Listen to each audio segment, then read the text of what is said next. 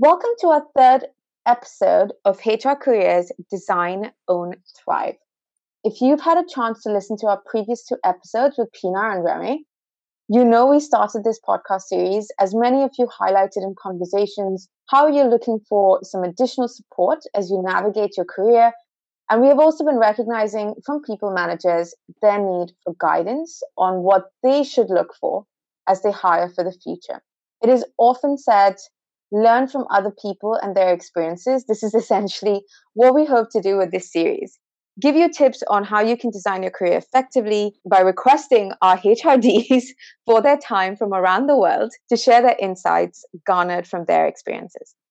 So, we have kept this bite sized to make it easier for you to listen to it when you go for a jog, when you're making your next cup of tea, coffee, um, walking your dog, dropping off your kids, traveling to work. Our guest today is Bulent Bayram, our HRD in Turkey, who many of you I'm sure are familiar with already. Thank you so much for taking the time out to share with us, Bulent. Let's get straight to it, shall we? Um, I know no one wants to hear from me and they want to hear from you. So I'll start with the questions ASAP. Did you design your career journey strategically, or would you say it was mainly happenstance? Thank you. Thank you, Gaya. So, well, uh, I worked uh, since I was in high school. All the summers I worked, and especially at the uni, uh, I was a tour guide. So that all, therefore, I was always, uh, you know, getting a lot of uh, excitement and motivation being with people, and especially helping people. So I really want to do something, you know, uh, to to help people. So my job, I said, it should involve helping people along in some shape and form. So I ended up starting my full full time first full time job through a placement that uh, you know through a headhunter that I was really working with. So they they placed me. They said they're looking for an HR person. Go and have mm. an interview there, and it's uh, how it all started. So and I think afterwards it all uh, literally evolved naturally. And I guess also uh, you know I was lucky to be in the right place in the right time. Uh, but always I had something in my mind. So so I had a big plan uh, that I really want to follow a direction. Of course, you go left and right, but at least overall I had you know uh, some plan in my in my mind, and I always share this with my you know uh, line hmm. managers or bosses at the time, so that they know what I'm really looking for. So that you know when the opportunity arises, they can think of me. That I think is first of all really really important. Mm. So there was a strategy behind. I I had the direction in my mind, but it was never a kind of formal, uh, strict plan that this needs to happen by then by this.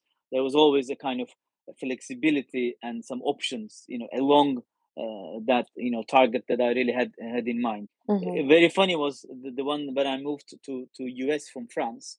So it, it, literally happened through a coffee conversation, for instance. So I was I remember it so well. So one of my colleagues, you know, she called me saying that you know, can you please replace me in this meeting because I have an urgent, you know, uh, uh, urgency that I need to attend to. So I literally, you know, uh, uh had a meeting with the VP HR of uh, America region by then and he only had like 15 minutes. I was not supposed to be there, but I was replacing my friend who couldn't make it. And then throughout the conversation, we were talking about different various things in, in Paris. And, and then she asked me about my career move. And then, you know, after that conversation, three months after, I found myself in New York uh, as an expat, uh, you know, doing completely a different role, which I wasn't even thinking about. But I was always, there was a plan that I need to move, you know, somewhere else. But the thing which did not really change is everything happened every three or four years i change my role you know sometimes okay. i change the role i change the, the company i change the country as well so it was all about you know uh, different challenges which brought and i think a lot of opportunities for me to change grow and challenge the way you know uh, i was looking at things and then mm. this change come with the ch- change of cultures change of people change of the environment change of the languages which i had to mm. learn after the age of uh, 30 this really shaped who am I as a person, as a leader, and also the way I look at the life and the challenges that come with it, actually. Yeah, that's really interesting. I've lived, I think, in five different countries now over the past, say, 12 years. Countries where you speak the language, you don't speak the language, you know. And I do think it's such a learning, uh, just learning how to navigate the environment. But I like how you said, share what you're thinking with your boss. Um, don't be inflexible, though, you know, keep it open and uh, sometimes things just happen as well and also how you said you always looked for challenges and to grow and this could be with respect to cultures language people so that's really interesting um, points to bear in mind and what would you recommend to people as try to design their careers today I think there is no one single recipe. If it was really easy like that, you could just there are like millions of millions of leadership books or career books yeah. online. And if it was too so easy, you could just read some of them and then become a great leader or have a great career. I think the key here is that you need to be it needs to be you. It needs mm. to be authentic, it needs to be unique to you. It needs to start with you. So you need to really think big, think dream about it without any limitations. And I wouldn't even have imagined that when I was literally studying in, in my high school in a little town somewhere in the Aegean of Turkey, that I would really live in, you know, three, four different countries, you know, and, and spend most of my professional time outside Turkey than inside Turkey. I wouldn't have, you know, imagined it. But I think mm-hmm. when you dream big, when you when you follow the uh, uh opportunity, follow your, you know, opportunities, have a flexibility, and always be cu- curious, it opens different doors. And I think mm-hmm. starting that is is dream about what you really want to do and i think it starts with you discover yourself i call it all the time you need to really you know who you are and what you really want to be sometimes it's the same who you are and what you want to be sometimes there's a big gap knowing that you can really work on it and challenge yourself to really make change a part of your development change will never change it will always stay uh, but it, it, it change your you know perspective change the roles change the rules change the countries and the cultures and I think this brings wonderful opportunities for your growth, redefining, reshaping your leadership. Sometimes even your personality, and it's you, you're mm. not the mm. same person when you know change becomes a part of you because you always evolve, you always change. And I think throughout my career and, and, and, my development, there is one question I really, really liked. And unfortunately, I learned a little later stage of my career. This question is what can you let go of who you are today for who you want to be tomorrow. I think this is very, very important. It starts with knowing who you are and understanding that and digesting that, and also who you want to be in the future and tomorrow. And then see if there is anything that you want to stop, let go, or start or change. And I think eh, for me, each time I change my role, I really looked at these things from this perspective. I let go of the things which will not help me to move forward. And I, I started doing things which will reshape my leadership, reshape my personality, so I leave it aside. And when you change the environment, culture, company, the country, they never ask you, oh, you were doing this, but now you're not doing it because you are reshaping, redefining yourself. And I think it starts again with you. Uh, what I really suggest find a job that you really love to do and do it with passion. Mm. And unfortunately, you cannot teach passion. And you, it's up to you to really figure out what is that passion for you. And once you find that job that you really love and you're passionate about, everything really evolves around it. It becomes so natural and therefore you know look at your career and development as a long journey marathon don't look at it as a sprint because then it becomes yeah. really really tiring and make it authentic and unique so then you know people sometimes make that comparison now why is this person the same? We were in the same school. Why is she or he there and not me? It's just not a comparison game. We have a long journey long marathon. You can do different things side things move laterally. But at the end if you are on the right track to reach the end of that marathon then you'll get a more you know satisfaction. And who you are is very very important. When you become authentic and unique you can become yourself and then everything really you know evolves naturally around that. I love that. I love that you said uh, just to summarize some of the uh, points that stayed with me like think big think without dream without limitations be curious discover yourself being really important change the rules and ask the question what can you let go of from who you are today for whom you want to be tomorrow.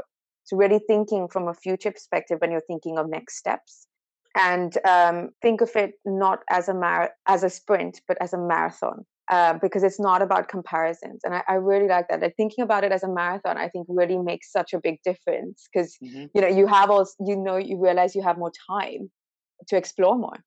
Um, yes. Thank you. No, that's that's really helpful. And then obviously that's from an individual perspective. So from a hiring manager's perspective, right, what would you recommend for people in our company hiring today? I think this is really, really important. And you know, nowadays we speak a lot about reskilling and upskilling. That means yeah. you can do something completely different if you really want to have a passion and capability. Therefore, what I say is that hire for passion and potential. People mm. who have this will experiment, will learn, will try new things. They will innovate, and it it really comes down to the passion and the potential. So today's high managers needs to be really, really, uh, you know, curious about. Yes, certain areas require a lot of expertise and years of experience. I don't question that. But today's technology and everything, you can really accelerate that learning with a lot of programs yeah. learning. If the person really wants to do it, they can they can make that happen. And it's very, very important. So I strongly believe in this one. There are for me really, you know, when you do this with passion and and and, and hire the, for potential, you see the outcome. So uh, there are many colleagues in Vodafone today who are now an SLT level, and I know and I hired hired them when they were junior, mm. and I hmm. personally believed in them and supported them throughout their journey. This makes me proud, not only from a personal perspective because I made the hiring decision, but from an organizational perspective where we allow people, you know, that they can really progress and they have the support and we support their you know uh, doing different things even though they don't know it they don't have the expertise we know that they can make that happen because we mm. know they have the talent we know they have the passion and i think it's really really important from an organizational uh, perspective as a global organization we are supporting these you know talented people who can move really locally but also globally as well whereas yeah. in turkey we, we call our internal career movements red experience that means mm. you know we support people you know taking roles internally today amongst all the open roles more than 70% of our open roles are filled internally which means one role opens up, maybe five, six, seven people move internally, and then mm. we, we hire only 30% of that externally, which is really, really important. People do see that they are being supported to do different things so that they can learn, redefine, and reshape themselves, not from a leadership perspective, but also from personality and, and maturity perspective as well, which is really, really important. And that means they can also say, you know, I'm up for this role. I don't have the expertise, but let me go to this reskilling program where I can really learn this new skill and and take a part in this journey and then I can move into that role mm. in six, nine, 12 months, which is really, really open and, and, and important and flexible. We started doing those for the last two years as well, creating this complete mobility of people within the roles across different uh, expertise areas with our skilling programs. So we really need to trust our talent, build upon their passion, expertise, and create this environment for them to thrive then they experiment then you know they innovate and and progress that's how the progress happens in the organization. To really reinvent themselves then they mm-hmm. reinvent the business and the different business models as well which is really the culture that we want to really create. No absolutely and 70% internal hire is and something i definitely have been trying to push to achieve more and more in in the areas i support. And you're right it's so much of it depends on trust um, I have come to realize also on visibility of our global talent, you know, and hiring for passion and potential, I think is a really good one, a, simple and easy one for hiring managers to remember that people can accelerate their own learning.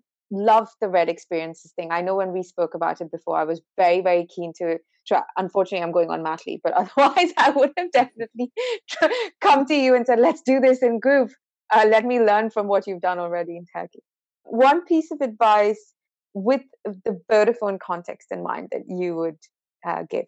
I think I said dream big, be curious, ask lots of questions. I was reading somewhere the people who are asking more questions and more requests and asking, you know, bringing requests, that's the sign of success. The more questions mm-hmm. you ask, the more requests you make to people, then it makes the chance of you uh, become successful more and more uh, compared to the mm-hmm. others.